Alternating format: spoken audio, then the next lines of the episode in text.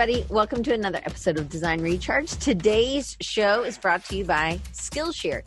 You can get two months free of premium Skillshare when you go to bit.ly, B-I-T dot L-Y slash Diane Gibbs, D I A N E G I B B S. Now on with the show.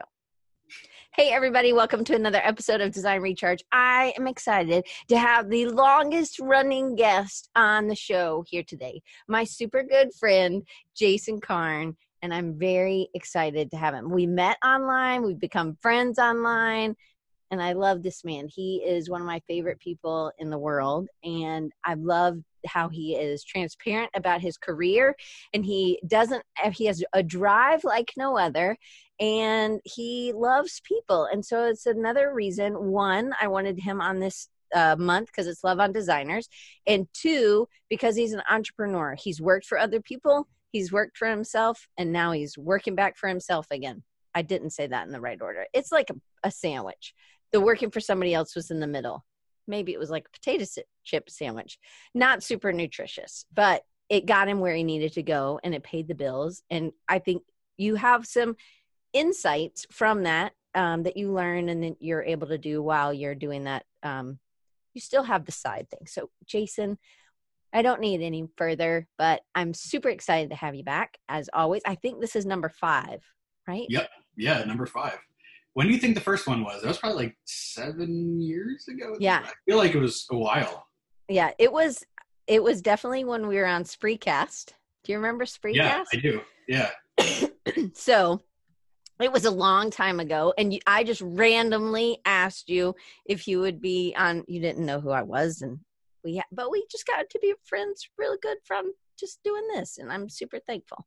Yep, and then we got to meet and slice our fingers together for Derek Castle's workshop. And that's right. We have had lots of blood. We I yep. don't know if we've shared tears, but oh, so Demi just refresh, and then it'll because he's not frozen frozen for me.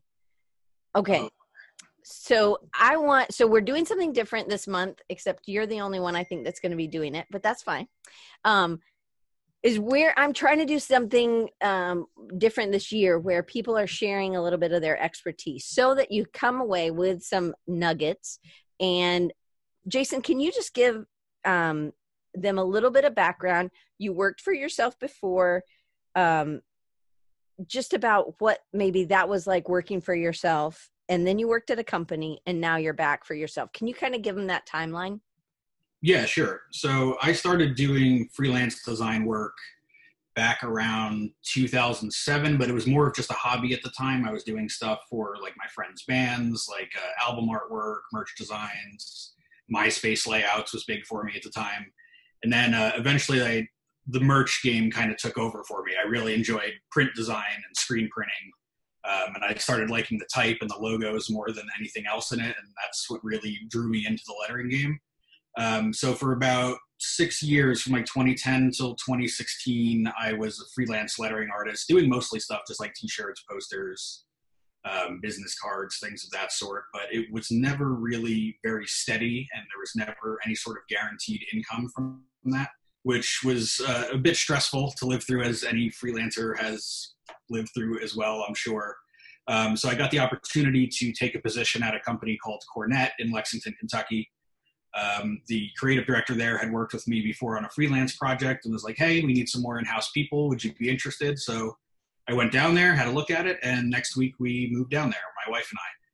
So for three years, I worked in-house at Cornette, and I got a lot of experience, and I worked on a lot of really big projects I would have been able to do just on my own, um, like global ad campaigns for some of the biggest liquor companies in the world and large fast food chains and things like Valvoline, A and W, Sazerac, uh, you know, lots of big horse racing stuff. So it was all stuff that was kind of new to me and outside of my comfort zone.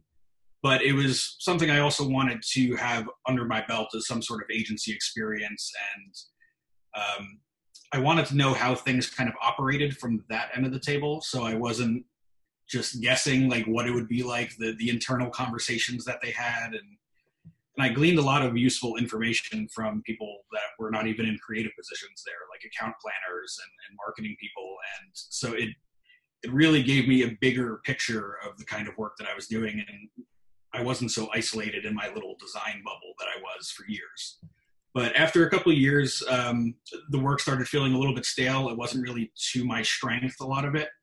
Um, I wasn't getting a lot of custom lettering or type jobs. A lot of it was just kind of manufacturing these ads with existing assets. And it just wasn't um, what my heart was into.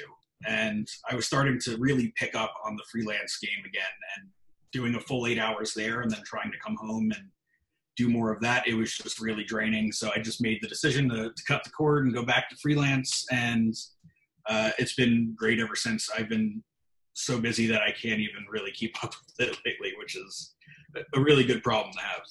So now you had that problem before, remember, a long time ago, and you were like, mm-hmm. oh my gosh, I'm so busy. And you were having big clients in too. You had Harley Davidson. There was tons of really big things, but they were, one of the issues was they were under N D A, so you couldn't share.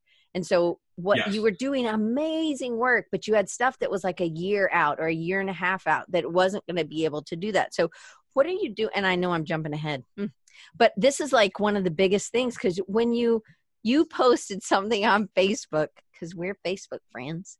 And it was like, I'm going to go back to construction. And if you don't know Jason's work, you're about to see it. And it is like, oh my goodness, this man cannot go and possibly mess up his hands. He needs these, the, he does a lot of pointillism. He does a ton of detail and he is just amazing at it. And he has a great vision for these things. Um, he's designed fonts. He, I mean, it's, he has so many avenues of things that he's dug in and figured out and then done stuff. He's done Uh, brushes with or Lettering Library, which was a side project and something you did on your own, and then you partnered with Retro Supply with Dustin and I'm so sorry. so so it was like things came together, but then that at that point is when you started really looking for design jobs and you went to the agency. And I love that you worked there. A good three years does give you that ability. It's really, a lot of us don't need to stay at the same place for a ton of long time because we do get, it just gets to be stale and there's not a lot of growth. How many people were in that agency total? When I got there, I think I was actually number fifty. I was the fiftieth person on staff. So it was a good size for the Midwest. Yeah. Yes. Um, yeah. And within a year it grew to seventy. So it ballooned really quickly. Uh, we got a couple really big clients that we put under contract, and the year I was leaving, we went back down to like forty-five. So like twenty-five people got laid off in a year. Wow. And um, the year, that, the month that I left, um, about three weeks later, four people in my department in my room that I used to work with all got laid off. So I feel like I was going to be on that chopping block too. I was a specialist in a place that really didn't need a specialist. I was like a nice to have when they needed me, but I wasn't the person that was great at putting together like pitch decks and InDesign things and right. catalogs. So I was expendable, I think. so well, I, I think, think it was better that I got out on my own terms than I was let go. I, I felt better about that.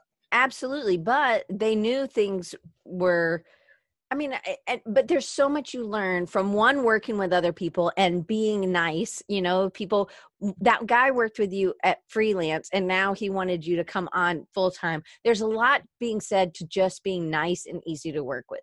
I feel like we need a course in that, right? Some people maybe need a better, longer course, the master's degree course. Um, but some people are just like you, are just natural and you want to be a team player, but you also know where your strengths are. And I think some people don't Um, go through that door. When the door opens, they get a, a lot of fear. And so fear had at one point was going to take you back into working construction. And then, yep. but you are not afraid to do whatever it takes to put food on your family's table, right? Which I love yep. that. And that's just, that's me too, buddy. Um, I'll go work it out back being a server. One day you guys will see me again. Hopefully not, maybe. But if anything happened to me, as long as I have two arms and two legs, I can still probably wait tables. Um, but it's like the thing that I think people don't realize is that we all, even though you've had huge, amazing clients, it is those return clients that you need to be able to um, or at least an industry so that people connect you instead of just being the specialty. Otherwise, you have to continually be marketing to all these new people. It's kind of like always trying to get a new first date, right? When yeah. really it would be great if you could just date the same person. Yes. Or a few yeah, of the same, right? Right. Yeah. What was really keeping me afloat the first time I was freelancing was that I did have a few clients that were not, not technically on retainer, but it was kind of like that, to where every month they were supplying me with a steady stream of work. So I, w I was doing okay, but I wasn't, it was kind of like a false safety net. I feel like it was, it was good while it lasted, but it wasn't going to be around forever. But this time around, I'm getting jobs that are, um, they're paying more and they're longer term. So, so it's not something I'm turning around in three to five days. It's usually stuff that I'm working on across two weeks to a month. And there's a lot more of like creative direction involved in that on my end now. They're coming to me a little bit more for not just the design, but more for, you know, a vision or expertise or experience, which comes with time, I think. You know, that's not something I was really ready to do when I was freelancing before. And also when you're freelancing before, you might not know how to price something, or you might be like, oh, yes. I don't know if I could do this project. But now you've done it. You had the team, you had the safety net of the mm-hmm. uh, place. Then now, you know, yeah, I could do this. I know what it takes. And if I can't do all these pieces, or it's not the best use of my time, then I'm going to hire that out. And I know a lot of other people that could help me with some of that production or something. Right? Yes, which helped a lot. Um, there was a guy for a while at my old job who I would actually like, um, farm out like brochures and things like that, and like brand books and stuff too. I was like, you are great at this and you can knock this out in two hours where it would take me all day. So I would gladly hire you to do that. And it helped me kind of delegate certain tasks that I really wasn't great with. Right. And things you don't want to do. So we talk about niching down all the time, but sometimes you worry that you, the, the number of people coming into the funnel is really going to be reduced. Right. Mm-hmm. But you've, you, also have multiple streams of income.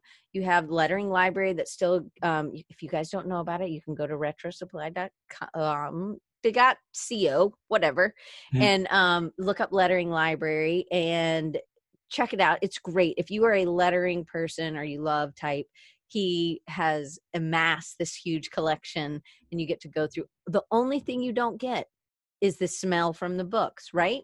Yes. One that's day. Something I should make, some scratch and sniff cards that I send out with orders. Yes, that's what you should do. I think that's, but you know what, it's also a tip you could do is just how to find these, you know, because I think you had such a great way of where you went to go to look for these. I mean, you were spending some, a pretty penny on some of these for sure, but definitely mm. go get, check it out. Um, and you can go to your website. I think there's a, is there still lettering library dot com? Yep. Yeah, um, and there's also a, a gum, Gumroad link. That's like the platform that I host the, the files on, but I can drop that in later or something. Perfect. But so there's been things that you've done with partnerships, which mm-hmm. I think also helps, you know, the more people you know, it's also that you're easy to work with, they're easy to work with. And then you have, so that you can farm things out that you wouldn't want to do. And then there's people like Dustin that you can, um, you still have your product, but then you share, right? And he has a big list so that he can share it out. Things like your fonts, you've made fonts, plenty of fonts. I buy them. I use them. I love them. Um, so there's, of course. Um, but there's, but at the same time, it's really important that you don't have all your eggs in one basket. So last yeah. time, one of the biggest things um, was, um, just you couldn't share anything on social media. So one of the big things I want you to talk about today is how you have transitioned this time uh, from last time and how you're able to pivot quicker. So I don't know, you have a deck. I don't know, whenever you want to sh start sharing it, that'd be awesome. If not, you can tell, I can keep asking questions. Yeah. Yeah. I could jump into that. Um, yeah, that'd be fine. Um, I think like just one more point about delegating tasks and stuff. One of the biggest things for me coming back to freelance was having an agent. Having an right. artist rep has freed me up to do a lot more creative work and a lot less administrative stuff that I really didn't enjoy. So all like the contracts, negotiating, invoices, calls, emails, you know, that's the stuff that I don't have to touch as much anymore. And um, it, it's more than worth it. Have somebody helping you out on that end. So Joe has a question. He said, you're represented by a creative agency. Mm-hmm. You were sought out. Were you sought out or did you reach out to them? Um, the first one I was repped by was called Closer and Closer, and Drew Melton runs that, and he was the guy that co-founded and started Carmel Type Co with me. Mm-hmm. He decided to get out of it after he got a little burnt on making fonts. He made like twelve of them in a year, so it's understandable. And he was like, I think I want to do something else. Um, and he thought that his abilities were better suited to actually helping other artists and not so much doing the art himself anymore.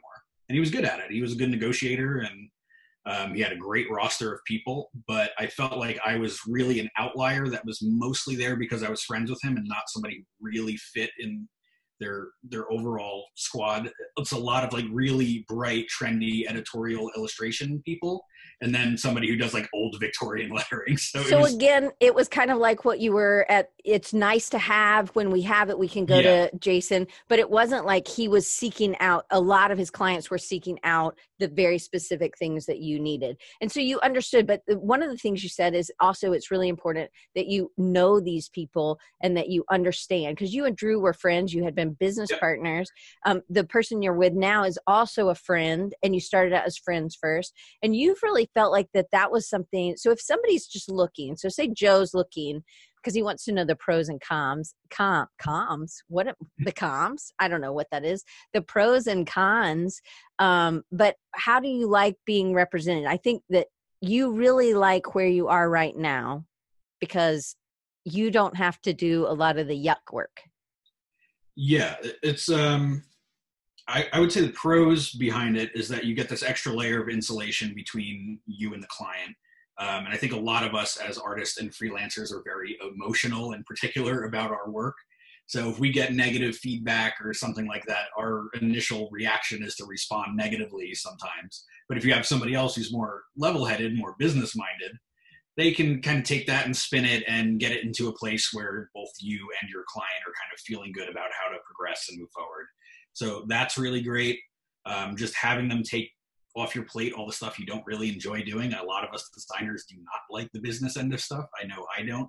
Some are cool with it. They really enjoy it, but that's just never been me. But is he doing marketing for you, or are you still doing your own marketing? I'm mostly doing my own marketing. He's not so much of like a lead generator as he is like a project manager. Okay. But that, that that's more of what I need. Um, even when I was with Closer and Closer, they did some marketing and stuff, but a lot of the requests were coming to me directly first, and then I would kind of loop them in. So uh, that would be something else to look at. And the other big thing is that they're taking a, a percentage. So they're doing the the whole contract, which is the yuck stuff, I think. But it is, but because you've been in business before and then you worked at an agency, you understand what people will pay or what certain businesses, big businesses will pay different than a little business, right? But you you have to kind of get that. So there is a trade-off. You are giving whoever your agent is a percentage of that sale, right? Yes. When I was with Closer and Closer, it was twenty-five percent. And that was a bit of a tough pill to swallow, giving a whole quarter of your income away. Um, so Adam Smasher, the agency that I'm represented under now, is fifteen percent. And what's nice about that is that it's also capped at ten thousand dollars. So if you have a project that's fifty thousand dollars, hypothetically, not that I've ever gotten one that's paid that well, but um, he would only take fifteen percent of the first ten thousand dollars. Everything else is all mine. Which is great. You know, most agencies would never think to do that. They'd be like, yeah, we want a piece of all of it. But oh, wow. he's, he's less about the money and more about just doing cool work. He's just another passionate kind of guy like me about putting awesome stuff out into the world as long as we can. But the great thing about having an agent is that they can usually negotiate prices better than you would be able to negotiate yourself. So say, for example, I was doing a little fifteen hundred a few years ago. You know, that's that's fine. I get one hundred percent of that. But now, if I get a logo for three thousand dollars and he's taking fifteen percent, I'm still making more through that than I would have on my own. Even though he gets that that fifteen percent out of there, the the rest that's left to me is still still a higher value. So another question a lot of people have when you're talking about agents or finding an agent to represent you is how many other people are they representing? Because again, like Drew is amazing, great guy, good friend, but it just what he, he wasn't, his clients that he, or his connections were not necessarily in the realm. He still could use you, but it wasn't as much as often. And so it was a, it's a business decision. It's not anything about your friendship, right? It wasn't like, Drew, exactly. dude, right? Yeah. It was, hey, this just, I know, I feel like you're just doing this because you're my friend, but you know that there are people who just really will place you with, they have these connections with these, um, and we're going to get into where you're niching down now. So with, with, and say his name again, Adam? Adam Smasher is what it's Adam called. Smasher? Yep. Is that his real last name? No. His okay. name is Shane Styles. Okay. I'm like, oh my goodness. Can you imagine? Hi, Mister and Missus Smasher. Okay. um, okay. Um, okay. So not, it's not Adam? No, no, no. Oh. Like, like atomic, like Adam. Oh, I'm so glad you're my friend. And no, there was just one guy named Adam that we really hated, and we just wanted to smash him into tiny bits. I get it now. Thank goodness. Let's love on designers here, people. Um, just laugh with me. I was like Adam, like my friend Adam. Okay. Okay. Whew. That really got me tickled. All right. So with your friend Adam, I'm just kidding. What is your friend's name there? Shane. Shane Styles. Okay. He was the uh, former operations manager and like head of printing for Threadbird and Hero Print Shop and Hypergiant Industries. So a lot of people may kind of know him through that like tertiary relationship that all of us have with our printing friends. So, but he was able, how many people, or, or was that even part of the conversation of how many other people he was representing? Um, well, he was going to start with, with just me. We were working with Scott Fuller as well for a bit. Um, I, I think they might not be working together anymore. I'm not, I'm not one hundred percent on that, but Closer and Closer was up to like thirty artists when I left the roster, which Drew was really kind of spread thin at that point. I know he was thinking about getting a few more people on his end of the business, but when you have one person tending to thirty people, things kind of tend to get lost in the shuffle or take too long to respond to. And so that, that was another one of the reasons that I decided to make the jump. Um, I think being in a crew that's a lot smaller, like he was saying, even when he does expand to take on more artists, he's thinking to stay under ten, which I think is a manageable amount of people to deal with on a day-to-day basis. But well, and you're really using him for more project management. So he's yeah. keeping up with things. He's not necessarily getting a ton of leads because you're able to do that on your own. And we'll jump into that, but let's do your deck. Oh, and uh, Joe says, when will the letterhead t-shirts be available? I'm hoping those will be in um, in about seven to ten days. Those should be coming pretty soon. So looking forward to, to putting those up. People could get those where? I'll put it in the chat, just at jason carne dot com. Yep. Yeah, I'm going to be putting a shop up there. I have posters that I've been meaning to post that Lenny printed for me like a year and a half ago too, just sitting in a box. So I, I have more merch coming. I ordered some stickers from Sticker Mule this morning. I'm trying to get a store put together. Sweet. Yeah. Okay. So take us to your thing. Okay. Take us to your friend Adam, Adam Smasher. I'm just kidding. Okay. Let me uh, share the screen here. And Andre, I still know your question. I'm going to get it. You're going to be next. Okay. So is this up now? And yes, we'll... we see okay. it. Cool. All right. So um, I think this was a piece of advice that maybe you imparted to me the very first time that we ever talked together on the channel. Um, because I was kind of struggling to find my niche, my niche. I don't, I Whatever. It, it's, you could say it however you want. Yeah. Both are and, right. Uh, yeah. It's like an either, either kind of thing, I think. Exactly. Um, but yeah, you were telling me that, you know, sometimes the best way to get work in the field that you're looking to do it is just do it for yourself. It doesn't necessarily have to be a client project. You don't have to get paid for it. Just do what you're passionate about. Um, so a couple of years back, um, when I was working at the agency that I was working at, one of our big clients was Sazerac. They are one of the biggest liquor brands in the world.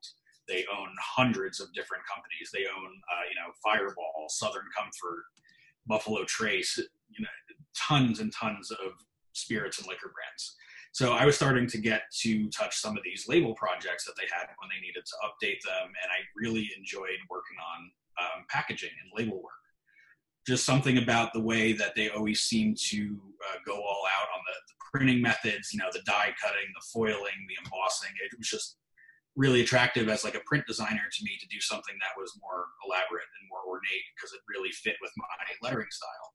So the opportunity to um, partake in an art show in Lexington, Kentucky called Outlaws popped up, and the idea that I had for it was to create a fictitious whiskey label, um, you know, based around the Prohibition era. So that's exactly what I did. And this was the first label that I ever created for myself. Um, I had them printed up. It was a die cut label on heavy stock. It was foiled. It was blind embossed. It was screen printed. It, it, it had the works done to it. And uh, a friend of mine, Steve Squall out of Louisville, came and photographed this at a place called House of Bourbon that I also did the, the branding and logos for. Um, And the photography turned out great. It got picked up on the dye line. It was featured on Behance, graphic design served. Uh, it did really well all over the internet. And it got a lot of articles written about it. Obviously. Yes. So, so, but, so Emily says she's drooling. So beautiful. Carrie says, Amy says, so beautiful. So this was out of your budget. And somebody asked, is this your botanist type? Um, Yes, it, the, the bluegrass strength, bourbon whiskey, and, and some of the, the little secondary type is botanist. Um, the Tempest lettering is like a modified version of it. And then uh, the, the outlaw caliber and some of the, the tertiary stuff is uh, what's now Capstone. That was before it was ever released as a font. It was cool. Something that I just kind of had in my back pocket to use on projects when I wanted to. Um, so yeah, I was using my own typefaces, and I was trying to make it one hundred percent my own and not use anybody else's type or graphics or things like that. So this is one hundred percent custom, my design. So this is also something that you're putting time, energy outside of the day job to mm-hmm. do. And then you had some, a friend photograph it, but you also had it printed. So this is not a um, cheap endeavor, I would imagine. No, um, I, I want to say that all in all, I think I had about two hundred of these printed up, um, of both the main labels and the neck labels, uh, one hundred of red, one hundred of blue. And I think it ran me somewhere around seven hundred fifty bucks. But you uh, also had good connections with your printer, right? This was something you knew. So this is also another relationship builder, is to get to know a printer who can do some of these things or wants to try, wants to attempt, right? Yes, and by me bringing this project to them, um, it's Valhalla Studios, by the way. Dan Padavic is the guy that um, runs the print shop there. They do really great work. Um, but by doing this, they they said that this was a really challenging project, you know, doing like foiling and then blind embossing on foiling. There's like some techniques here where they're like, we haven't done this before, but let's try it, see what happens. And the response was so good to the, to the print job and everything that they started getting inquiries for packaging work. And they were like, actually, since this went well, um, would you be interested in us just printing other stuff for you, like on the house, because it's a marketing tool for both you and us? So but by just bringing this to them, like I ended up getting more print work out of it, which was awesome. It's so huge, because again, it, now you yeah. have somebody who you trust, but they also realize the power of this is that they are able to show their stuff. It's now people are willing to take a chance on them, and they're willing to not have you pay for your, your things right now, yeah, you, yeah. which is incredible. Yeah. I mean, I, I don't know if I'm going to get that offer more than once, but I mean, I feel like you, you can kind of do that with multiple printers. I mean, if you have other friends that have the same capabilities and stuff, you know, maybe you can partner up with them. It's useful for both yourself as, you know, something to throw in your portfolio and market, but it's also great for them too, because they're actually getting to print really great stuff. And it's not like, you know, they're stuck there printing Little League shirts or something all day. They right. can do something that they're really like, oh yeah, this is, this is fun to print. Well, and the other thing is it's also partnering with your friends. If you weren't the person that made all these typefaces, you know, it would be partnering also, hey, let's do something together. So Judy does these typefaces and I don't, and then I'm going to put the design together and she's going to, and I'm going to give her credit and make sure that there's the link and all these things. Again, she may give me the typefaces for free to be able to use, but it's also a marketing tool for her, right? There is no yes, Judy. one hundred percent. I mean, I'm sure there is a Judy somewhere, but I don't know a Judy. Yeah. You know what I mean? Judge Judy. Yeah, yeah, no, I don't think she's good. But but there's so many tiny details, which is one of the things that is so beautiful about your work. And you just take in, but with this, you had done some work with um, other um, alcohol brands. And this was kind of where you were like, mm, this feels like my jam, right? Yeah, very much so. I actually have another presentation, which I also have over here. Like this was kind of the springboard that put me into the packaging realm. Before this, I had never done any privately commissioned work for packaging.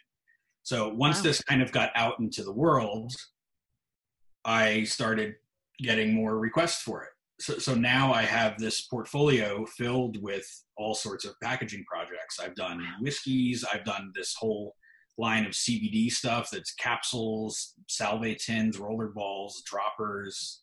Um, I've done beer cans like this, uh, in bottles for mead, you know, doing a rebrand here. Um, that, that's my personal one again. Like I, I did a hard cider recently at the end of last year with multiple flavors, uh, root beer. Are those photos in there or did you draw those things? Those are photos. Okay, we combined sure. my design with like actual photography. That, that was some stuff that I wasn't one hundred percent confident I could do myself. And I was like, oh, you let's could. Just go the photo route. You totally could, but I think it's good that it's probably not the best use of your time, you know, which again, and it was I just cheaper think for them too to update absolutely. When they have new flavors. They can yeah. just like, hey, license this image and then it's done. Yeah. Yeah. So that, that was an easy one. Um, this one was actually a collaboration at my um, agency that I worked with. I did the, the main logo and branding that's on the front of the six pack here. And I did everything on the bottle, but uh, my art director did the illustrations that are in the background of the distillery. So we did like, you know, shipper boxes, six packs, bottle caps, the front, back and neck labels. And there was four other flavors that are currently coming down the line too. There's like a ginger ale, an orange soda. So I got a really good um, feel for how you kind of expand, expand like a brand system and build it mm-hmm. out. Not just one flavor, but a multitude of different varietals. How about, so like, can you go back to the apple yeah. people?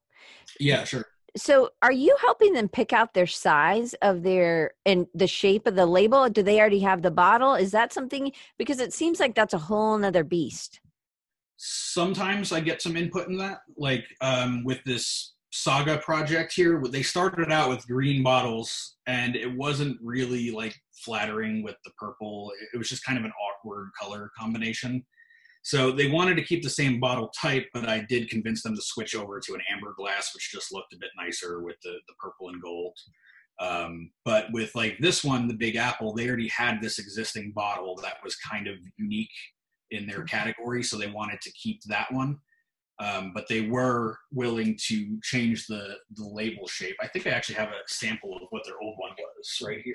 So that's kind of a neat thing that you're able to kind of um... – because the die cut is another one of your strengths. And I think a lot of people don't have that, but everything you do, even the shield in there is kind of like, it's already thinking, you just think that way in, in a die cut way, even though it's not a ton of die cut, but the top's all die, right? I mean, I guess the whole yeah, thing's yeah. But... yeah, their um, original label was this that kind of wow. wrapped around there. Um, so it was, it was a lot simpler, but it was also kind of really like jam packed on the back with information. It was a little small and hard to read. So uh, they wanted to kind of blow up both labels and just kind of have one on each side. And like the little shield shape is actually taken from the um, New York State seal. So it was kind of like a little nod to New York again. Like I was trying to hide little Easter eggs to people who may notice it. Um, so yeah.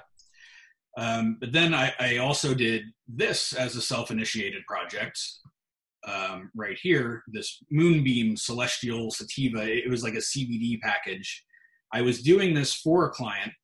Um, we got all the way through the project. I got paid. And then he told me, uh, it's cool, but I'm just going to redo it all myself, which was kind of a slap in the face, but um, it also allowed me to kind of rebrand this and redo this as I wanted. Um, and then once again, this got picked up from a couple different sites and it led to a lot more work to, to date. Since I dropped this like a year and a half ago, it's probably my most referenced project whenever anybody comes at me with a packaging thing. So like, so yeah, at, we want that Art Deco moon. Yeah. Did you, is, did you use your typefaces for this? Um, I think I did for Celestial. I believe that's Capstone again, but I think some of the, the tertiary stuff is maybe just like Futura or, or Gotham. Okay. So, uh, but Moonbeam is custom and all the illustrations custom. So then what about, how do things get picked up? Like, what are you talking about? Like, is there some like little um, leprechaun somewhere just sending your stuff out to all these people? Or is that actually you sending it to the dye line? Are you doing things like that? Uh, for the dye line, that's something that I just manually submit. Um, I've never had it just automatically picked up on a site like, you know, brand new or under consideration or, or something like that. Um, but I do submit around to certain design blogs from time to time, and sometimes just naturally through either doing well on like Dribbble or Behance or Instagram, it'll just kind of make its way into places you don't expect. But that's it. So you're doing marketing. So that was Andre asked, what kind of marketing are you doing? So sometimes it's creating projects that don't exist or taking a project that does exist, and now you're redoing it when it when it went south with the client. So then you're also putting it out there. What kinds of things, how often, what kind of process are you showing? Like how many how many Instagram things would you do? Would you do this as obviously maybe one Dribbble project? Um For Dribbble, like I could probably break it out across multiple posts just because you only kind of get the, the one screenshot and then an attachment. Like, but for Behance, it would be just one big case study. Um, same for on my website, but on Instagram, I could break this down into multiple pieces. Um, if I go to my website real quick, which I'll show you. But we can't see it because we're only seeing the P D F.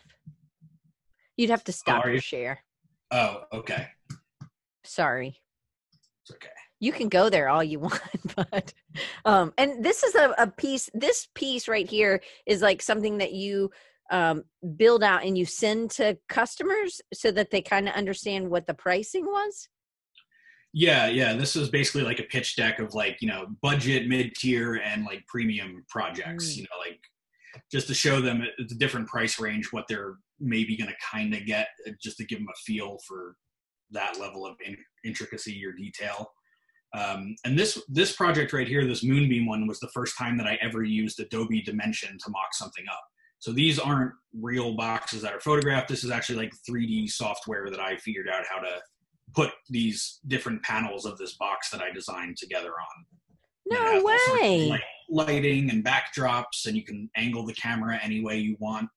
Um, I'm actually gonna stop sharing so I can do Um, my website real quick to show okay. you um, what I'm talking about with Adobe Dimension, because I was able to get quite a few interesting angles out of doing that. Let me see how I How can. long, what was the, um, I always think of like snowboarding's pretty quick learning curve.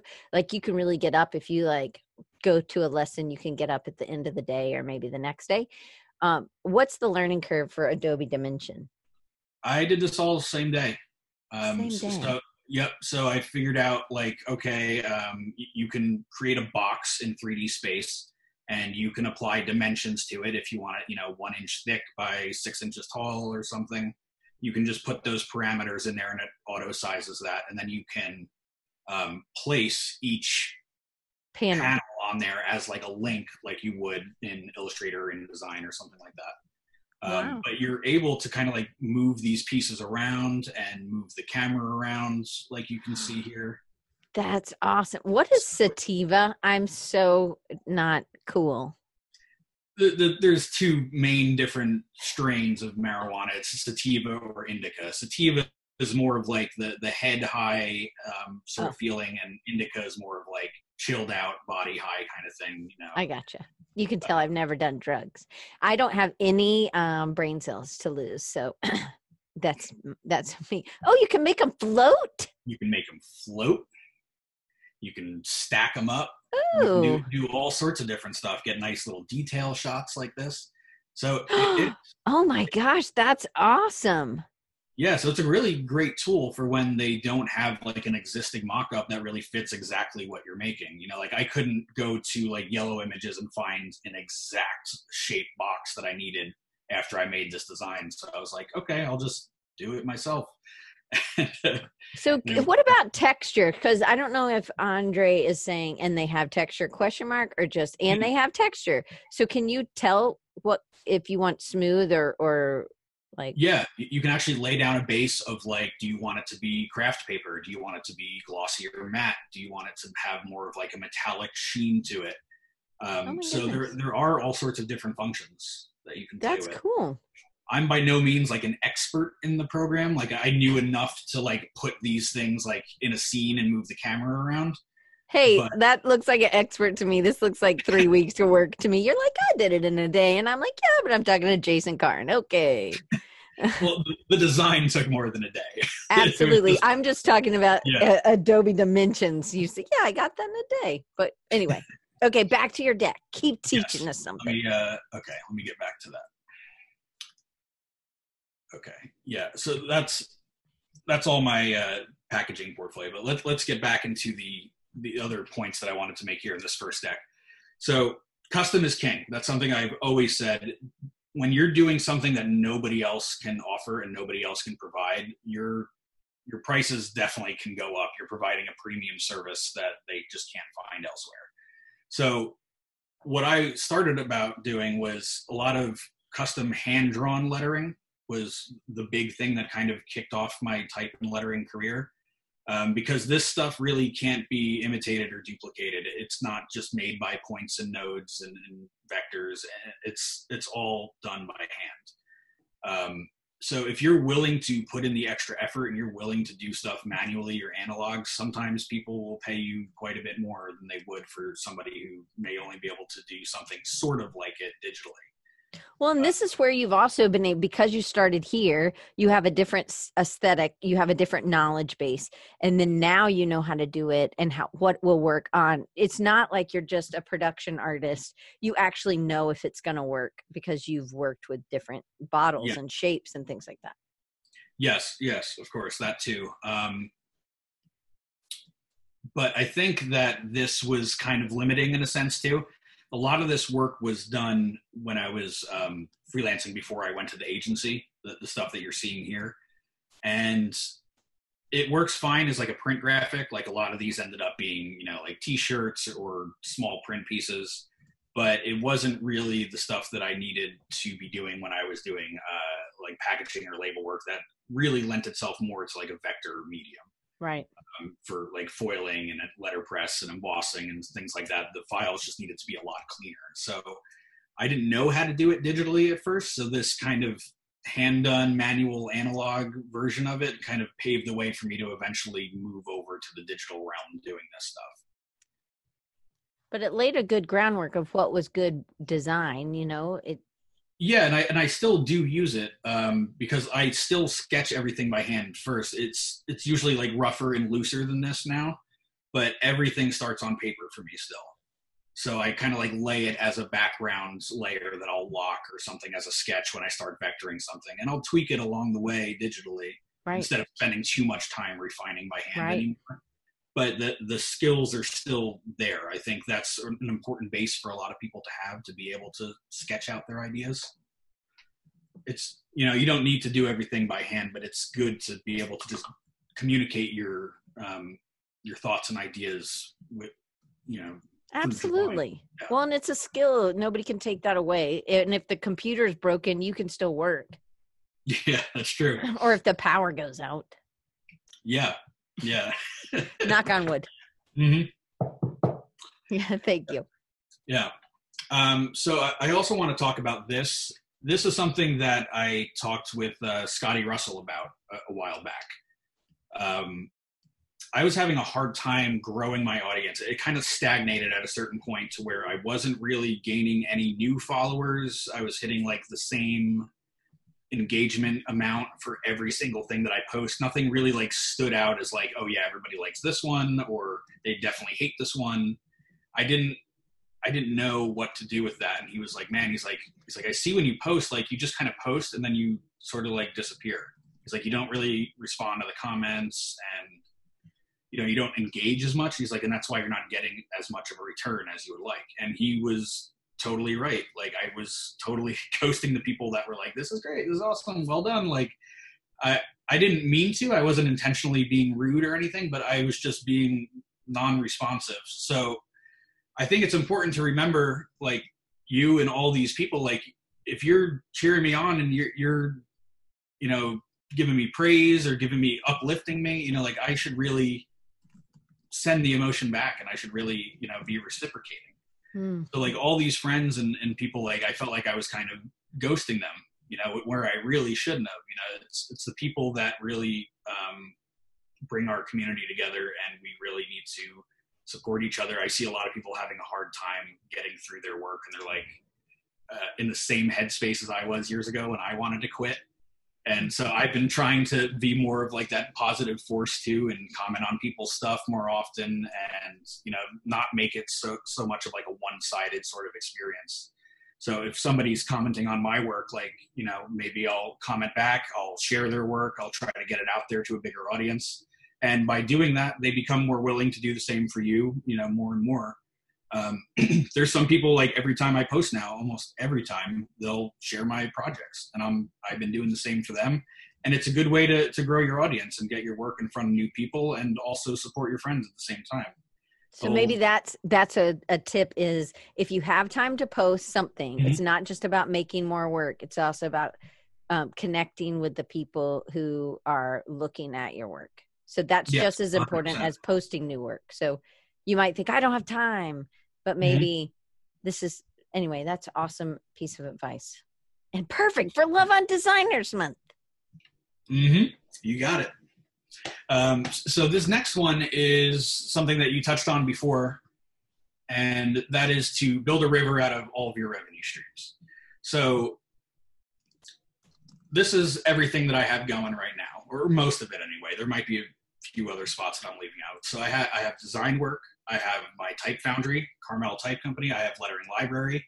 I'm partnering with Retro Supply with a lot of projects. I have a store up on Creative Market. I do deals with Design Cuts on their bundles. I sell my stuff through MyFonts. I'm also on Type Everything and a couple other places.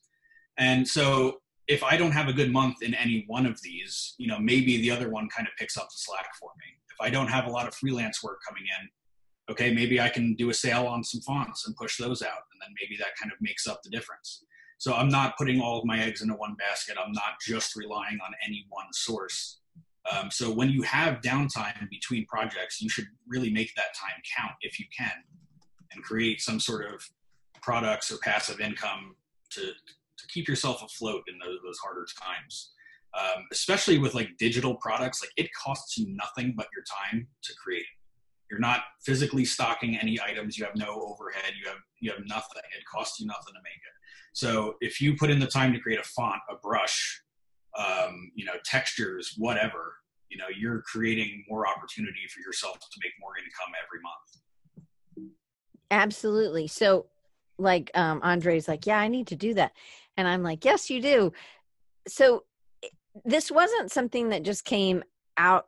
So Carmel Type and letter, lettering library, lettering library, you were building, you were buying these things, and you were using it personally, and you thought, huh, maybe somebody else would want this too. So it's something maybe that you're already doing, or it could be something that you're doing as a side project. I know Amy Lyons, she did, we did a design recharge challenge, and she made these fruit uh, things. I don't know, fruit. Mm-hmm. She made fruit, not real fruit. She made digital fruit. And yeah. She, I was like, Amy, you could sell those on Creative Market. And then she made a whole pack, and now it's available. If she puts her thing in her, um, in the chat, we can all go and see it and buy her fruit. But I think that those things, things like that are, you just don't realize that you're actually creating assets that you could possibly be able to sell somewhere else. Cause I'm not sure if you thought when you were first just collecting all those books, you didn't necessarily think about how you would be able to Um, support. You were just buying books for yourself, right? Yeah, yeah, not at all. At first, it was just for personal reference, to just look at old type specimens and alphabets and just kind of get ideas for my own work. Um, but then once I realized that it was a really scarce resource and not a lot of people really had access to this stuff, I was like, well, this can sort of be my way of giving back to the design community who have shared great reference material in the past, you know, for me to go through.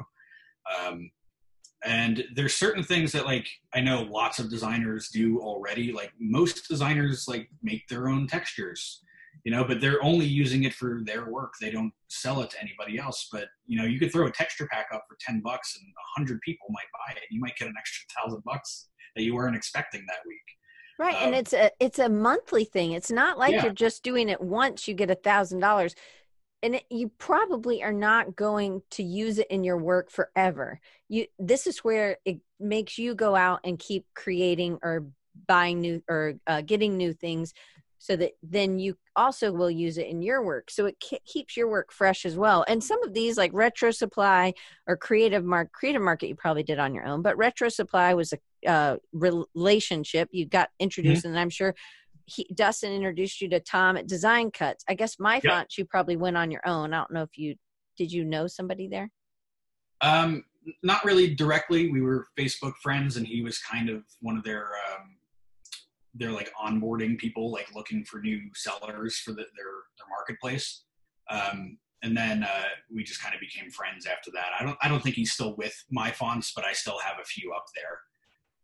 So, so one of the things Andre's saying, and I think a lot of people have this, and maybe this is really a question for Dustin or for somebody from Design Cuts, but I think it'll be good to ask you this, is without a previous online store, um, and maybe without um, a list, uh, an audience, is it hard to get creative, to get started on Creative Market? Because it seems like a hard one to dive into. Creative Market is tough just because it's so saturated. There are so many stores on there that it's kind of hard to stand out and get noticed. Um, I mean, there are certain things that seem to go really well there. Like there's certain types of fonts and lettering that really kind of dominate that. Like a lot of brush scripty kind of lettering does really well there. So my brand of type, like the lettering you're seeing here, may not be best suited to that platform.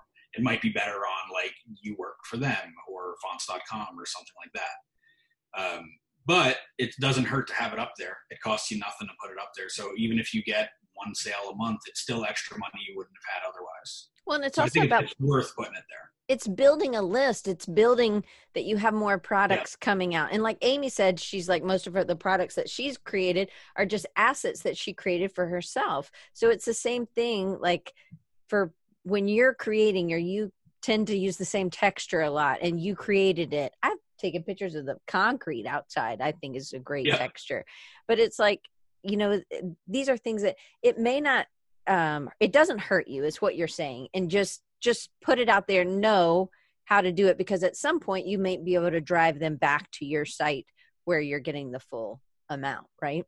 Exactly. Yeah. Like I love when I sell stuff through Retro Supply, but I am splitting at fifty percent.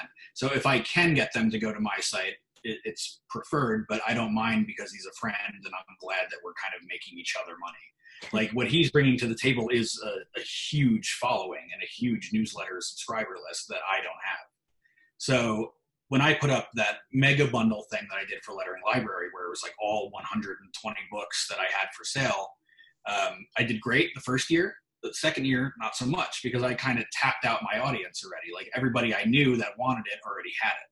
But Dustin kind of has this ever-growing, ever-shifting audience that may have never seen my work, never seen the products I sold.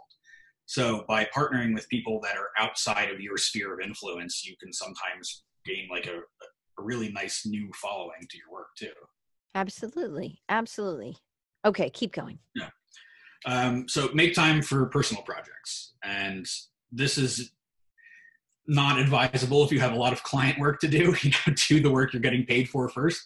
But if you have a lull in your time and you don't have stuff to do, um, spend some time creating work that's in the, the same vein of stuff that you want to be doing. Uh, so this kind of jumps on the back of the first point that I was making. Um, but right here, these business cards, I hadn't redone business cards for myself in maybe five, six years. It, it had been a while. Um, so I sat down, spent a lot of time and created this really over the top decorative Victorian trade card kind of thing. Um, but once again, it yielded a really good return. Um, I, I use it as like the header for my website. People reference it a lot. They're like, we love your card. Can you do something like that for us? So even though it's just like a little personal promo piece for myself, it ended up being something that worked as a tool for marketing and selling other projects. Absolutely. Well, and it's also the things you do, the things that you want. If you want to do watercolor, then you should show more watercolor, right? Yeah, yeah, um, totally. And like with this, I mean, you have, you take the time to get good printer, good paper. I think some, you've used French paper in the past, you're using Nina, you do, yep. you, it, you're not just printing off of the copy paper in the corner, right? You're yeah. you're taking the time to, and that goes with your aesthetic. Everything, it's all the details are are coming in. Um, yeah, yeah, one hundred percent. And I mean, when you're doing this kind of work, you really have no roadblocks either. Like, you're doing what you want to do. So if you have, you know, a great creative vision for something that nobody's really buying into or, you know, letting you do on their dime, go ahead and make it yourself. You know, it's, it's, it's not going to hurt, and it may end up actually really helping you and getting you more business down the road once you prove you can do it. Well, and the other thing is, so is, this is going to make Demi happy. Demi would say each week you need to be doing something for your future business instead of just taking care of clients. And that's I like what I would that. say to people as well for this. This is that side project for yourself that you need to have going on. And Andre says he's bad. He's a really bad client for himself. He just, his yeah, uh, personal projects are the hardest. But it, I think Demi would say schedule it in. So schedule in two hours a week, four hours a week, whatever it is, right, Demi? Revenue tomorrow, he calls it. And I love that because it is the stuff, two hours a day, he says. So revenue tomorrow means that you are really working on your business. And I think, Jason, when you put that post out, that was like my one worry for you when we were talking, uh, when you were like, yeah, you had all these huge clients, but you didn't have any time to post anything. So there wasn't anything.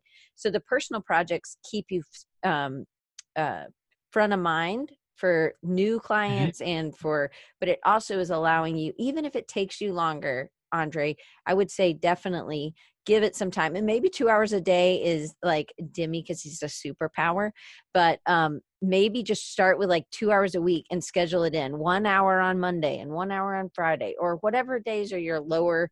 Um, when you, when you're getting stuck and you're just pushing pixels, you need to step away and do something else. And this would be a great. Oh, so he, Demi says, start with fifteen minutes and build up, just like exercise. Yeah. Yeah, I fully agree with that. Um, and, and like you said, it is great because it also provides ammo for your social media. Like yes. when I had all those N D A projects, you know, like I was glad I was getting to work on them. I was being well paid and everything, but it wasn't really helping me acquire any new business. So when you do work like this, hell, I could mock this up ten different ways and have ten different posts, you know, like whenever I'm kind of having a lull in between being able to post a project or something, then yeah, it, okay, I threw this thing on a on a shirt or on a coaster or on a poster, whatever. Um, but it's it's giving yourself the tools to be able to stay visible and relevant on whatever platform you really want to be.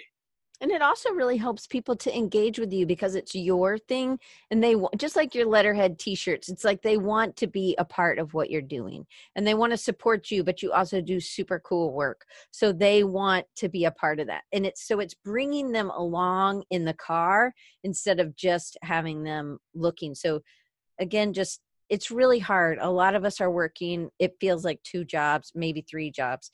And especially if you like have kids or something, you know, it's just really hard. But it's, even if you don't have to do a ton each day, if you just give yourself fifteen minutes, maybe every day for the first week, and then maybe up it to thirty minutes. I don't know. Watch the Demi episode and, um, or, and contact Demi because he, he's really great at coaching on that. Yeah. I do like that advice. So I think I'm going to have to go back and watch that too. I'll send you the link. Okay. Yeah. So So, um, okay, keep learning. Yep. Um, so keep learning, keep growing. I, I see a lot of people um, will kind of quickly develop a style and a look, and they're really good at it. And that's great, but eventually your audience may kind of wear tired of the same old gimmick or, or something like that. Um, so if you can kind of adapt and change and roll with the punches and learn a couple new skills along the way, you're not only going to keep your audience more interested, but you're also going to make yourself more valuable to your clients because you're able to provide more services than just the one thing you're known for. Um, so this is a good example. Last year, last summer, I got hired to do a rum label, um, but they wanted a painted background of an ocean, a sunset, a boat, some plants, a beach. And at the time I was like, yeah, I, there's no way I can do that. I've never done that.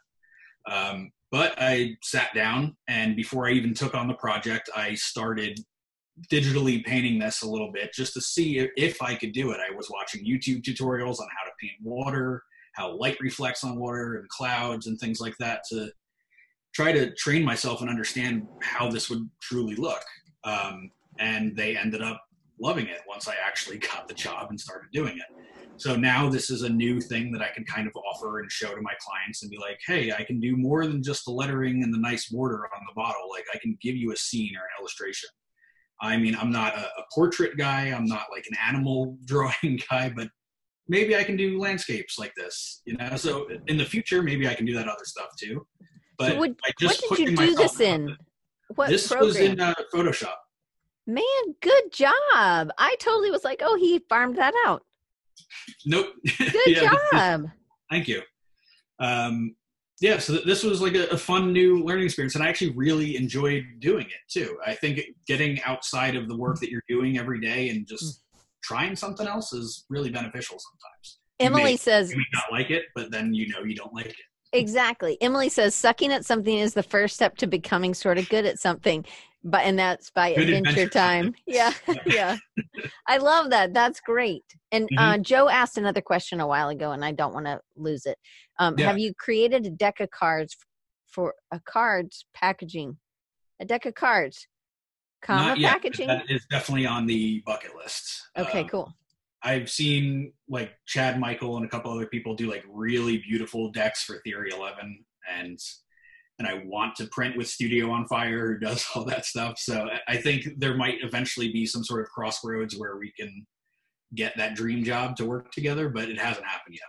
You know, there's another company, like people who just do cards, but not playing cards, but they do cards, but they could really use, like, there's this Better Self company. I don't know if you've ever heard of them. No, anyway, I'm not familiar. I bought the whole pack. I mean, and, and the, they're nice, but oh my goodness, it would give so much. Um, I'm going to try to find it really quick. Keep going. Okay. Let's see. Okay. So presentation is everything, which is something that I learned a little too late in my career. I think I wish I knew this earlier. Um, but I would share crappy camera phone sketches. I would share, um, stuff that was just kind of like flat artwork with nothing interesting about it. And it wasn't really showing the work in the best light. It wasn't really selling it. It wasn't presenting it as strongly as it could be. So when you learn skills like Adobe Dimension, you're giving your your work um, much more power and depth, and you're, you're making it almost tactile through the screen. You're giving the customer the more of um, an idea of what this would feel like in three D space. Mm-hmm. So I started mocking stuff up on, you know, bottles, on signs, on windows, on packages, and just seeing how this stuff could really be applied kind of breaks down those barriers of clients who are maybe not as design or creative minded as we are, and they can't picture what that would actually look like and how it would work for them.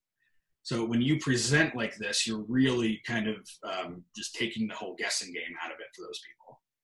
So Doc says, so your mock-ups are all done in Adobe Dimension. That's a great tip.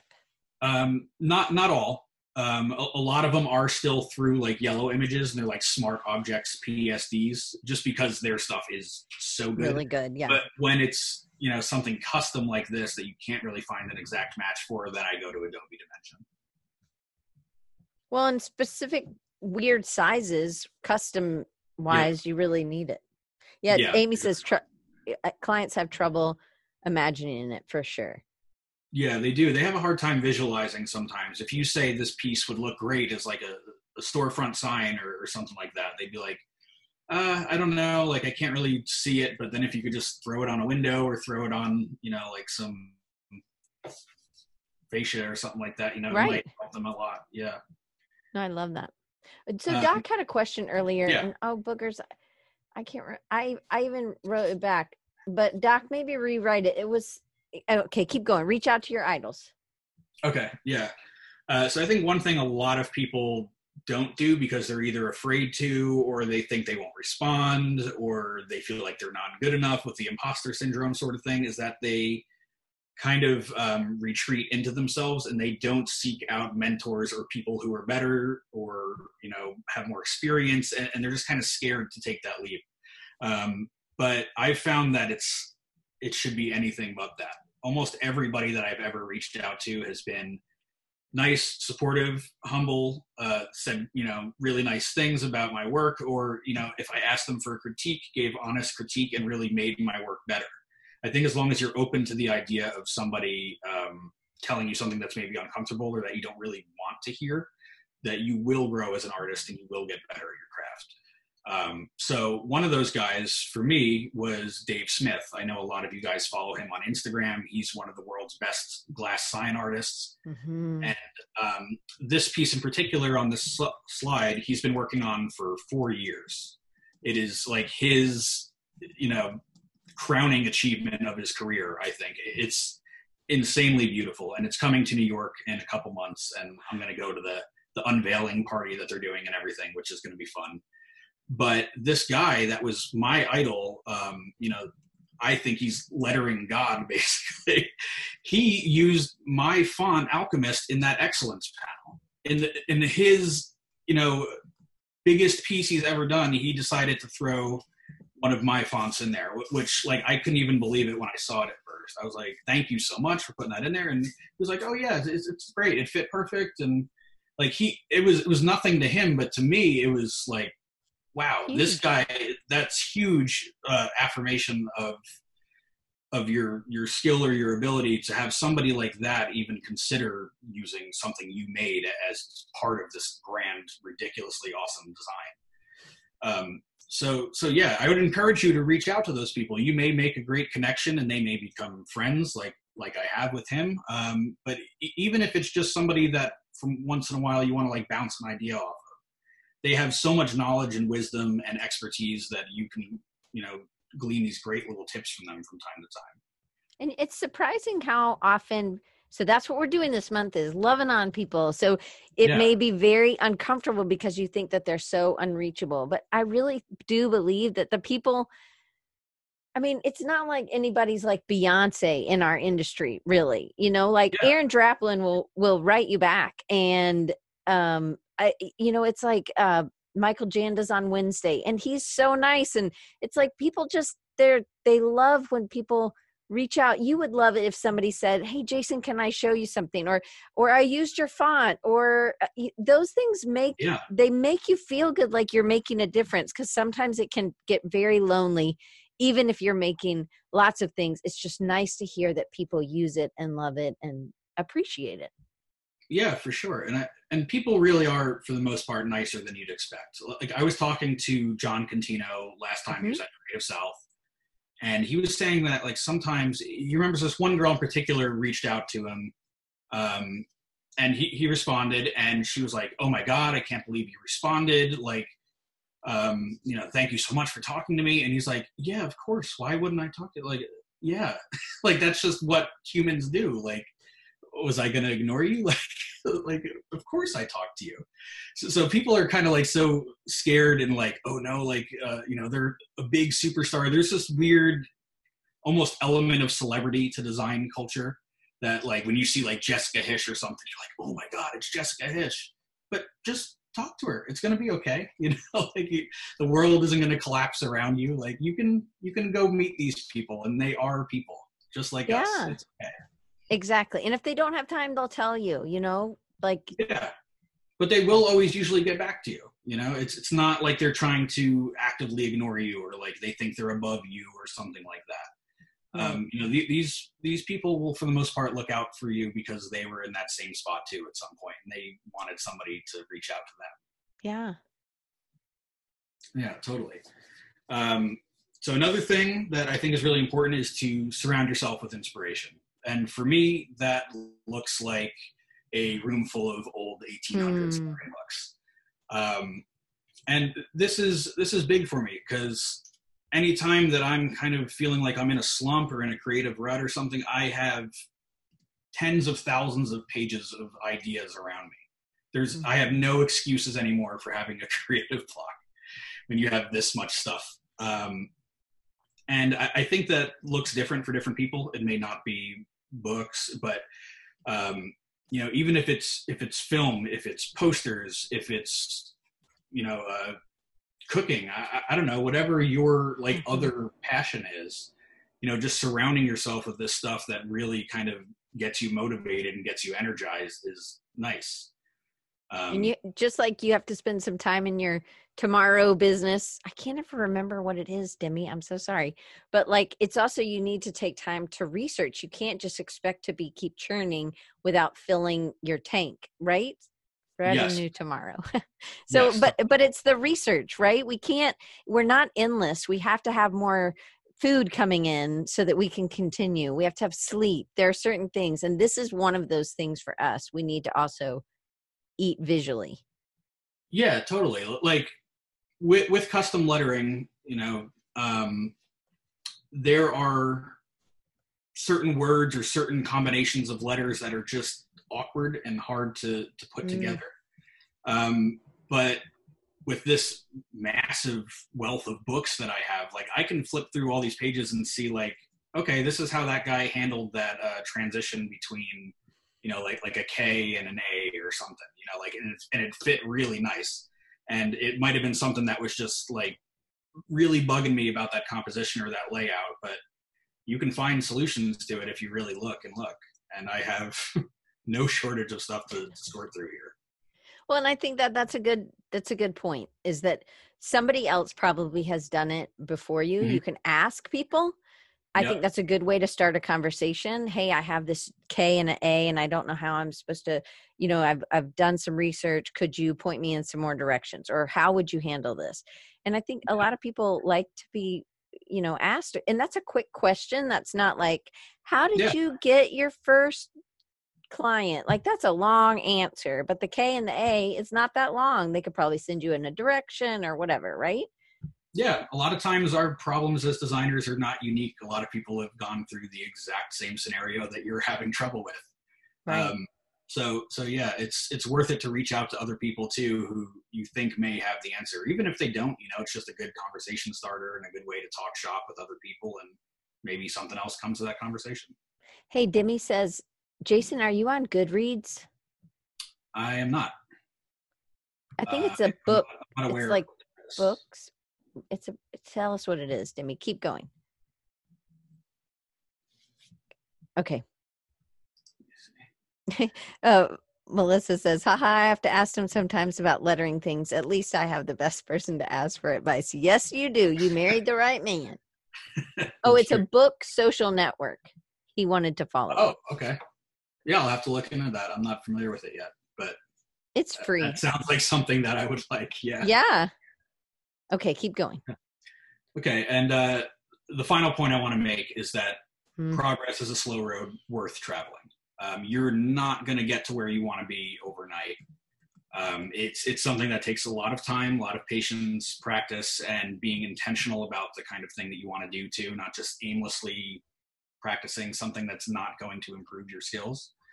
Um, so here, here's a good example.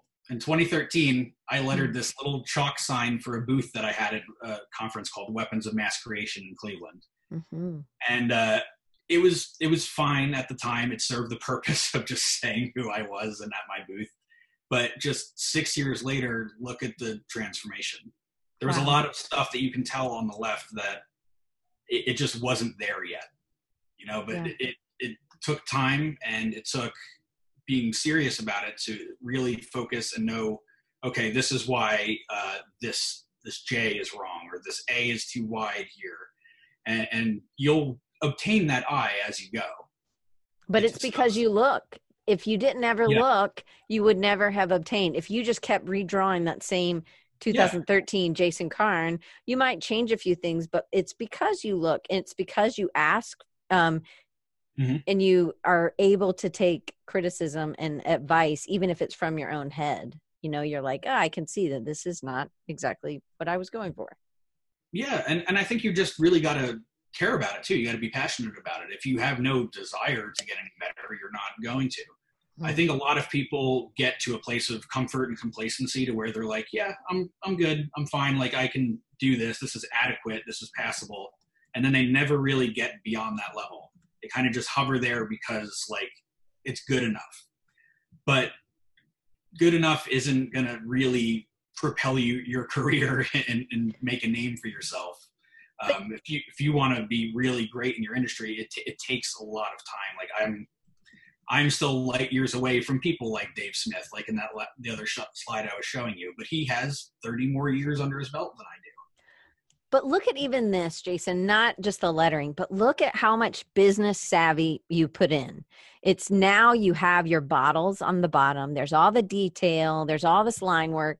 Great. There's, there's animals in there, right? But there's, yep. there's patterns um, and there's some die cuts, like the little corner things or die. I mean, and that you're, you're still pulling from history. There's so many things in there that those um, Easter eggs, right? That yeah. if now, because you understand business better, you're able to even, even your name is w w w dot jason carne dot com. It that's on there, you know? And so it's just so much more you understand what you're doing and how you're getting your message across. Yeah. And it, I think that people kind of underestimate the power of a business card, but that's kind of, for a lot of people, the first impression that they're going to have of you. Um, It was kind of funny when I had um, an older business card design, which I was also proud of at the time. Mama Sauce printed it up. It was two color foil job on both sides. It was edge painted. I, I, I did have all, one of those. Whistles on those. Yeah. I had somebody ask if it was for sale at my table, and I was like, "No, it's a business card." They're like, "Oh, so I can I can just have it?" And I was like, "Yeah, it's a business card." No, oh, okay. I thought I was going to give you like a couple bucks for it or something. So somebody's willing to pay me for a business card, which is like a, a throwaway marketing item, basically. So if you're representing yourself strongly up front like that, like you're probably going to get some returns on it. It's not going to be something that they stuff in their wallet and then throw away in a month. It's going to be something that they hold on to. Like you said, you still have one. I do. I don't even know if I still have one, but but the, the fact that like you you kept it, I was. I kept that and the wedding invitation, the envelope, everything. And I do not. My husband will tell you. I'm like, oh, I got that bit, that uh, card from my mom. She's not here today, so it's safe. I can say this. I just throw it away. I mean, I like, oh, that was sweet. And if she really wrote me a note, then I might keep it. But she doesn't ever, so I just throw it away. And he's like, you're not even going to keep that? I'm like, Hallmark wrote the note, not my mom, you know, or the Cancer Society or something, yeah. you know, not my mom. Anyway. So yeah. um, Doc says, proof I'm doing it all wrong, um, which, no, we are we're not going to be in that mindset. You're just going to start today to do something different. I do think um, this is another Jason that we both know. Um, he can sell chicken bones at a, a package yep. with packaging, right? He can go to a, um, a, a flea market and get these tiny little things, put it in a, a a bag that's made for them with a cool label, and he will sell something that he, you know, bought a thousand of them for, you know, five dollars. And it's just yeah. because it's something that you saw. I can't even remember what that thing was, but I was like, oh, those are cool. He's like, yeah, I'm selling them. Um, and he's yeah, like, I didn't the, make them. Yeah. That was Jason Craig. He said he yeah. was like, just picking them up at, off of the parking lot of like Chick-fil-A or, or Cluck U or something. He was just going around getting chicken bones. Yeah. And he just marketed it under a different name. I forget what he called it, but it, it, it was funny. It is. It's funny, but it just goes to show that people want to, to buy the things that you have. Now it has, it's growing an audience. It's being present. It's being, it's responding to um, their, when they post on your post. And so the question Doc had a while ago was, um, some people get pretty picky about you showing their work or reposting, or do you do it in stories or do you do it on your wall, Instagram wall?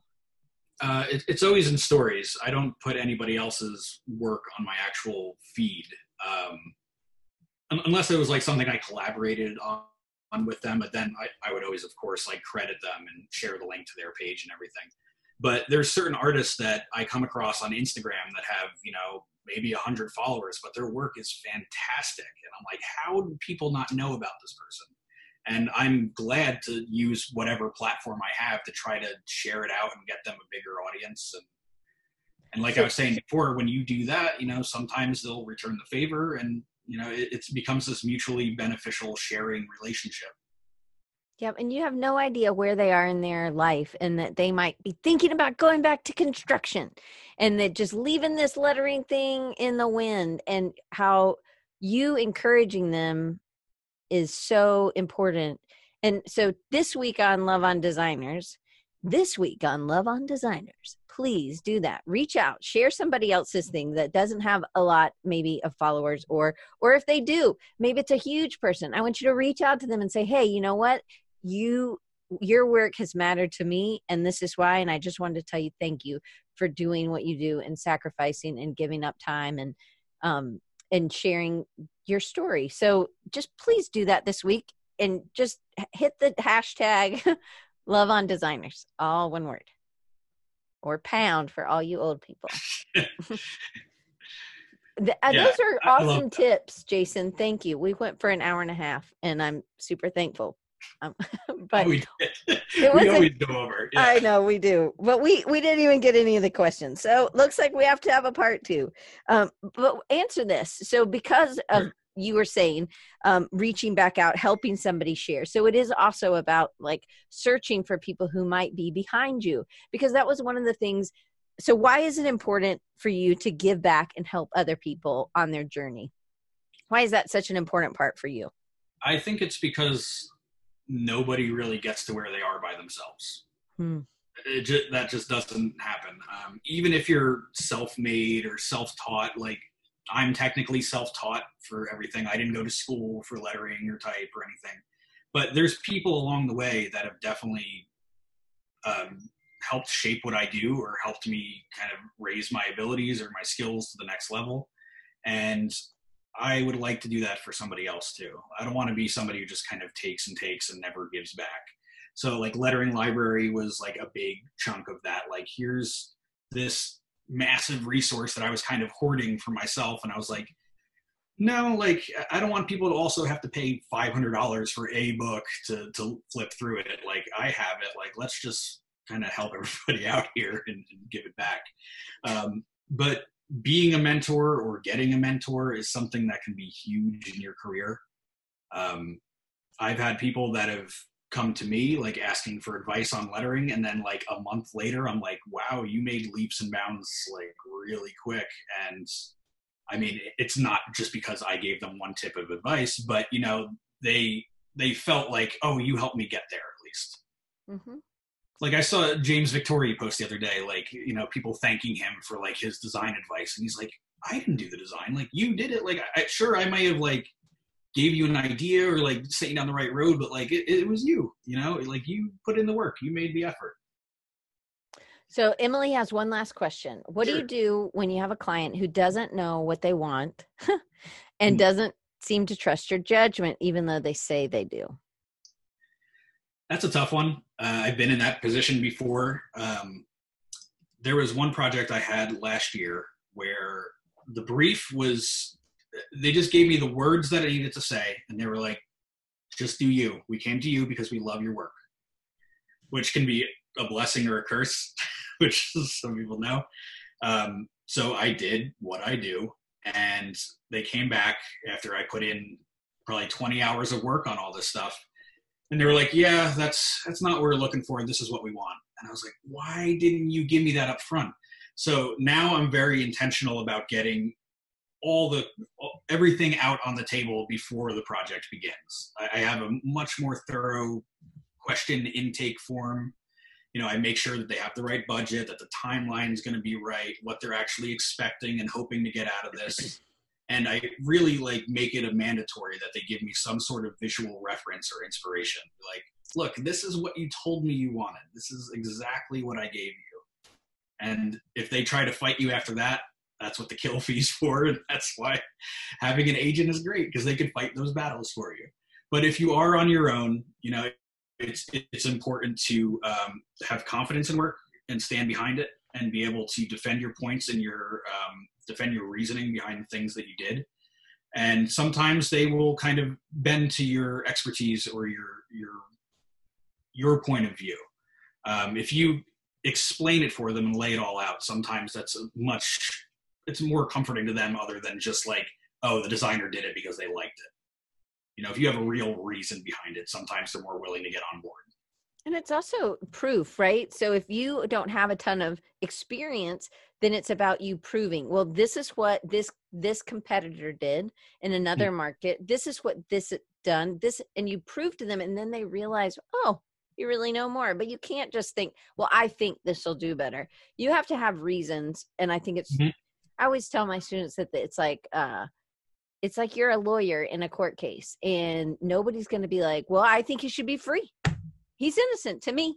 No, I don't know. Uh, it's not the way it goes. Uh, you have to prove it. So how would you prove that you do know what you're talking about? Well, I did this on this, or I researched this, this, this, and, and, and Emily, it's just, it, it does come. So sometimes you just have to have confidence because you do know, and you can't let them twist you. And if you don't know, you should say you don't know. I'll have to ask somebody. Or you can say, hey, I asked Jason Carne about this, and he told me this. And then again, there's proof, because yeah. the things you didn't know, you asked. And also sometimes the client is right. Client's not always wrong. I know a lot of designers like to rip on their clients, um, but usually they know their business better than you do. You know design better, but they understand their customers and their market. So if something really isn't working for them, take the time to listen and understand why it may not be working for them. That's a great... Maybe a great piece of design, but it may not be right for them. Well, and it's also having the goals of the project set. And the goals yes. are usually a something that's tangible, something that is measurable. And mm-hmm. then you can do a test group too. You, there's all kinds of things. So Demi also said you can Google design impact evaluation tactics. So that's a good one. Hmm. No. Yeah. Anyway, well, Jason, thank you so much. I'm going to share how people can get in touch with you, and you can always find him at Jason Carne, C A R N E dot com. Jason's just spelled like normal Jason. I don't know anybody who spells Jason. I guess they could say J A Y, but that's not how you spell Jason, people. It's just J A S O N C A R N E dot com. It's so easy. Super e- ten letters there, people. Um, you got lucky, buddy, with that ten-letter name. Um, I know. It's nice. And it's and it's a five and five, too, so it's stacked nice. And- I know. It's so good. I'm Diane Gibbs. I have a five and five, but it somebody, mm-hmm. some realtor in California is that. Anyway. So he will be at Creative South, and you can get a, get your hug in there. And you can also find him on behance dot net at Jason Carne, Dribbble with three B's um, slash Jason Carne, Instagram, Jason Carne, and then Facebook, Jason P. Carne. That other Jason Carne got it. Yeah. You got yeah, him on everything else. There's a few Jason Carnes out there. There's like a motocross guy. There's a lawyer. there's... But I got That's the awesome. Best website, so I win. You do. Oh, Will says Facebook is dumb. Whatever, buddy. Hey, LinkedIn, buddy. LinkedIn, right? Facebook uh, is dumb. Incoming hugs, uh, fifty-two days, Doc says. And just speaking about that, I need volunteers. We have a good many volunteer tickets left. Did you know that volunteer tickets for Creative South are only one hundred dollars, uh, one hundred ninety-seven dollars plus tax? That's like two eleven. It's really two ten and some change. That's a lot cheaper, but that gives you everything that everybody else gets. You just have to work for me for six hours. And it's not six hours in one chunk. It's just three two-hour shifts. Man, two hours flies by. And honestly, it's the most fun I've ever had. I've been a volunteer. I don't even know how many years. I've been going since two thousand fourteen, and I volunteered that year. So But I need volunteers, like really bad, people, because it's we got a lot of stuff going on, and I can use full ticket price volunteers too. And so it's just a one two hour shift that I ask you to do. But please, please contact. You can go to creative south dot com, and there's a link at the bottom, and it says volunteers, and there's like a little pop up, and you can sign in. Then you'll send me an email. You can email me there at diane at creative south dot com. And then you can be a volunteer, and I'll send you the code to get the ticket. And I need volunteers. So please, please help me out. Tell your friends. Michael yeah, Fonville, yeah. if you if you haven't gotten your ticket, you should be a volunteer. It goes super fast. All right. Oh, yeah, and that's a great way to meet people too, if you're kind of shy about meeting them other other ways. So and it's a great way to give back. Can you imagine? Like, um, I don't know, I just have this wonderful vision, and I just love being able to, it does give you a reason to talk to people because they think you know what you're doing. And you just have been there like fifteen minutes longer than them. So it's okay. We we get you. We totally have you. But anyway, I will see you there, Jason. And um, we will see you guys on Wednesday with Michael Janda, where we're going to be also talking about being an entrepreneur. He has also pivoted. So we are going to keep up this entrepreneurial pivot going. And I'll see you guys on Wednesday. All right, sounds good. Thanks for having me again. Thank you all. Thank you guys so much for watching. It was an incredible, it was really long, but it was really good. And there was tons of juicy, juicy bites. I hope it made a difference to you in what you're doing. And maybe it adjusted me, and I'm going to do some things differently. So I'm really excited. So I wanted to tell you that Recharging You is a place for you where creative entrepreneurs can niche down, can get focused, and uncover and utilize your strengths, and we help to educate you in reaching your business and creative goals through training, coaching, and by sharing stories of hope like we did with Jason today. Because it's not always this beautiful, uh, dreamy place. We need each other. And so we are here for support. I'm here for you to help you in your journey. And, and we are doing it together. I'm just going to share with you what I've learned, and some other people I'm with are going to share what they've learned. So I want you to know that you can join us live each week. If you're listening to this or watching it on YouTube, you can join us live each week. So go ahead and hit like or hit share and share it with somebody. If this is something that you think that they just need to get the foot in the door or to get some hope so that they know that they can do this too. So you can subscribe, and you can get a link every week to come to the live recording. And it's, you can go to rechargingyou.com slash sign up, all one word. Wherever you get your podcasts, leave us a review. That would be super helpful, and share it with your friends. You can also support the channel on by becoming a patron, even for as little as a dollar. You can go to patreon.com slash Diane Gibbs to do that. And my favorite way to build websites, I have been sharing this with a bunch of people recently. I love Elementor. I know I've told y'all I love Elementor, and I really do love Elementor. It's really made my life a lot easier. I can show somebody in about a designer who really has never done any web stuff, somebody who's thinking they're going to do something on one of the other platforms, which I'm not going to mention because I don't want anybody to feel bad, but you know the other platforms, right? Anyway, and I Totally, those are limited because you're limited to the templates that you're given. And then there's Elementor. I show it to them and they're like, oh my gosh, I can do this. And that's exactly what it was like for me. So it makes almost any WordPress theme invincible, and it stops feeling like WordPress. Anyway, it's incredibly helpful to me in my business, and it pays for itself in like a half a second by doing somebody's website, you know? So you can purchase, when you're ready to purchase the plan that's right for you, you can do bit.ly, bit.ly slash capital D, capital R, and then E L E M E N T O R. Timely is the app that I use for my computer, or I use it on my phone to track my time. There's that stalking option, which of course I love, and remembers where I've been because I am terrible at billing. So I need to go back, and I've chosen the Timely plan that can remember it for a long time, like not just a few months, but like a lot of months. And so it's really helpful. And then you can also have other people on your team too, um, which is nice. So you can do that. And with this link, you're going to have a ten percent discount when you activate your subscription. You actually are able to try it for fourteen days um, before activating your subscription, and to make sure you do, make sure that Timely is right for you. All right. And then the last but not least is that Audible has changed my business and my life. I've gotten a new book. I am reading a new book I started yesterday by Weldon somebody. Scott, maybe Weldon Scott. Scott Weldon? I, I don't know. Something like that. Anyway, and it was The Power of Consistency. So I really was enjoying it. So I can't wait to tell you about it. But you can go to audibletrial.com slash design recharge. Get two months free of Skillshare Premium with bit.ly, bit.ly slash Diane Gibbs. Hey, and share this with somebody. Okay? Have a great week. Oh, and it's Love on Designers Month. This month, this week, we are making a post that is has encouraging words. We are sending somebody, sharing somebody's awesomeness on our story so it gets the word out about them. Um, and reach out to somebody who has really made a difference that, that maybe doesn't even know you, and tell them how much they've meant to you and what the work they've done. So don't forget to use that hashtag love on designers, all one word. Go love on some people, and we will be picking a winner every week. Okay? Have a great week.